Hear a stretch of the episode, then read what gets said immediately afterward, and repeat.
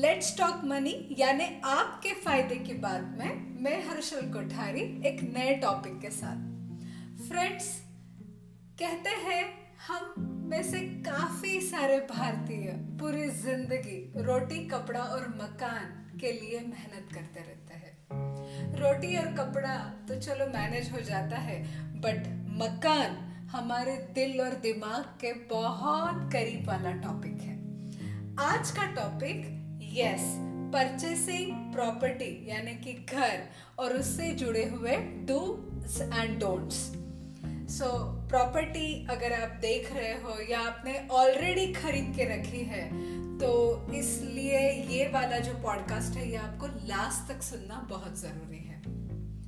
Friends घर खरीदना हम इंडियंस के लाइफ का एक बहुत बड़ा सपना होता है। और घर लेते वक्त आम तौर पे हम टैक्स बचाने के लिए या मनी मैनेजमेंट के लिए होम लोन लेते ही हैं। जैसे ही हमारा होम लोन अप्रूव हो जाता है, हम लोग खुश हो जाते हैं और मिठाई भी बांट देते हैं।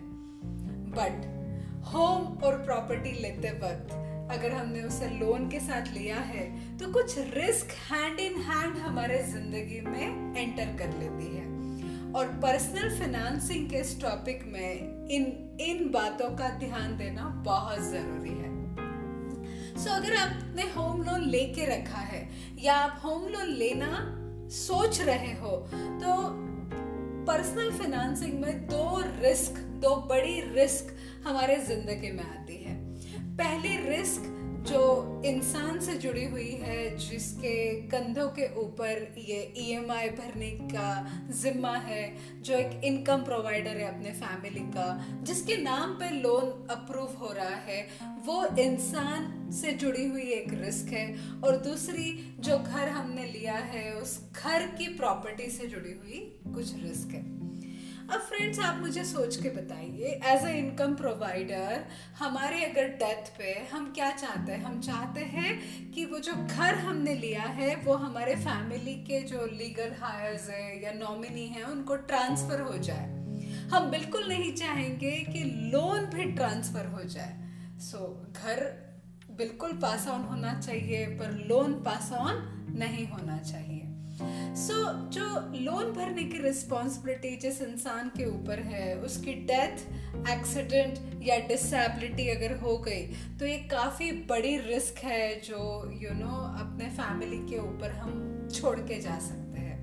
तो इसको प्रॉपरली कैलकुलेट करके इसे सही तरीके से इंश्योरेंस लेना ज़रूरी है। आमतौर पे जब हम होम लोन लेने के लिए जाते हैं किसी भी बैंक के पास में तो बैंक लोन अप्रूव करते वक्त हमें कहती है कि इससे जुड़ा हुआ टर्म प्लान या इससे जुड़ा हुआ प्रॉपर्टी इंश्योरेंस भी लेना ही चाहिए। बट सच बोलो तो एज अ इन्वेस्टर बहुत सारे लोगों को ये पता नहीं है।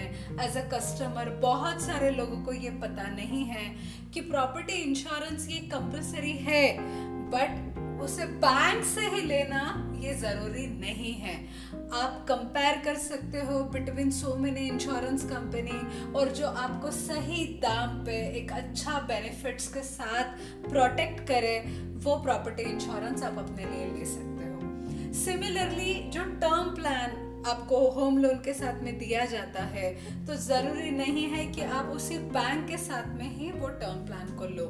आप अपने आप में यू नो कैलकुलेट करके देख सकते हो। जो अच्छा टर्म प्लान आपके फैमिली के इस लोन के पूरे प्रॉपर्टी जो रिस्क है, उसको अगर ले रहा है और बहुत कम दामों में ले रहा है, उसमें बेनिफिट ज़्यादा है तो आप किसी भी इंश्योरेंस कंपनी का टर्म प्लान ले लीजिए। आप प्रॉपर्टी इंश्योरेंस और टर्म प्लान अगर आप बाहर से भी ले लेते हो तो आप बैंक को उसे अजाइन कर सकते हो, यानी आप माल की बैंक को दे सकते हो। तो एज अ कस्टमर आपको ये पता होना चाहिए कि आपके पास चॉइस है। आप मार्केट में रिसर्च करके अपना सही प्रॉपर्टी इंश्योरेंस और टर्म प्लान ले सकते हो। अब आमतौर पे जो प्रॉपर्टी इंश्योरेंस होती है, वो क्या होती है? तो सबसे पहले हम प्रॉपर्टी इंश्योरेंस की बातें समझेंगे। सो so, जब आप होम लोन लेते हो तो उसकी प्रॉपर्टी का इंश्योरेंस करना कंपलसरी है और ये करना चाहिए क्योंकि प्रॉपर्टी में आग लग सकती है उस उस घर पे बिजली गिर सकती है, या दंगा फसाद में यू नो कुछ प्रॉब्लम आ सकता है उस घर को। आंधी, तूफ़ान, बाढ़, या एक्सीडेंटली कुछ लीकेज अगर हो जाता है तो ये काफ़ी बड़ी रिस्क है, क्योंकि हमने वो प्रॉपर्टी लोन पे ली हुई है, उस पर बैंक की ओनरशिप है। अगर उसी में, उस प्रॉपर्टी पे अगर ये सारी चीज़ें अगर you know as a risk अगर सामने आ गई तो हमें काफ़ी बड़ा नुकसान चुकाना पड़ सकता है। और इसीलिए होम लोन के साथ में प्रॉपर्टी इंश्योरेंस कंपलसरी है। बट रिसेंटली वन ऑफ़ मेरे पहचान के एक इंसान ने प्रॉपर्टी ली होम लोन लिया और हमने देखा कि बैंक हमें जो प्रॉपर्टी इंश्योरेंस दे रही थी वो 50 लाख रुपीस का कवर था और हमने कंपेयर किया मार्केट में जो भी दूसरे इंश्योरेंस कंपनीज़ हैं सो दस हज़ार रुपए तक का प्रीमियम कम आया. सो so, दस हज़ार काफ़ी बड़ी अमाउंट है एक मिडिल क्लास फैमिली के लिए. तो उन्हें दस हज़ार रुपए कम प्रीमियम में एक अच्छा प्रॉपर्टी इंश्योरेंस बाहर से मिल गया और उन्होंने वो बैंक को दे दिया लोन अप्रूवल के वक्त तो आप भी रिसर्च करके अपना सही प्रॉपर्टी इंश्योरेंस ले सकते हो और हो सकता है कि जो आपके लोन अप्रूव करने वाले लोग हैं, वो आपको ये कहे कि इसी बैंक से या मुझसे ही आपको प्रॉपर्टी इंश्योरेंस लेना पड़ेगा।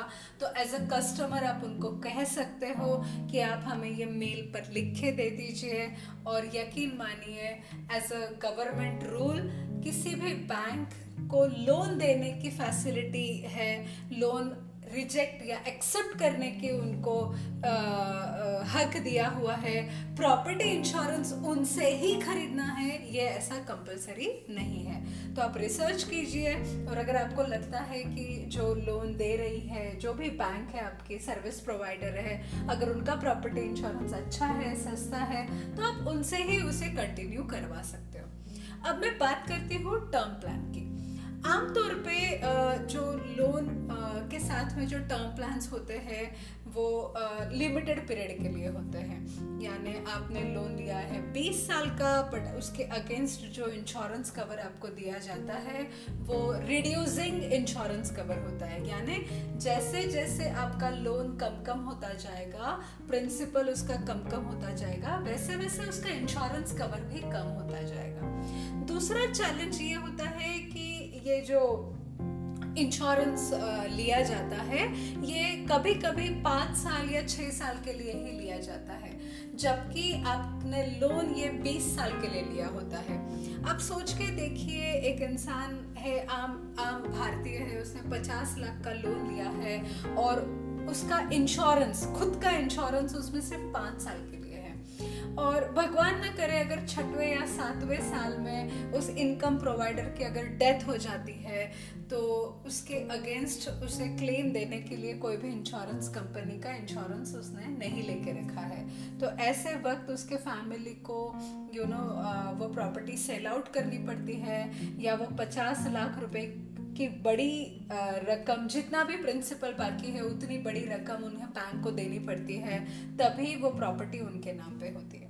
फ्रेंड्स ये बहुत बड़ी रिस्क है और बहुत सारे लोग जब लोन लेते हैं तो खुशियाँ बांटते हैं। मेरा मानना है प्लीज़ आप इस होम लोन के अगेंस्ट एक सही टर्म प्लान भी ले लीजिए, तभी आप, आपके बाद वो घर को आपके फैमिली मेंबर के पास ही देखोगे। अदरवाइज़ ये बहुत बड़ी रिस्क है जो बहुत सारे लोगों के साथ में जुड़ी हुई है। अब जब टर्म प्लान आप ले रहे हो तो अगर कंपेयर करोगे तो कई बार ये भी देखा गया है कि जो लोन प्रोवाइडर है, जो भी बैंक है, जो भी आपको ये होम लोन दे रहा है, उसके टर्म प्लान के प्रीमियम में ही आपको बिना रिड्यूसिंग का 20 साल का एक अच्छा टर्म प्लान मिल सकता है।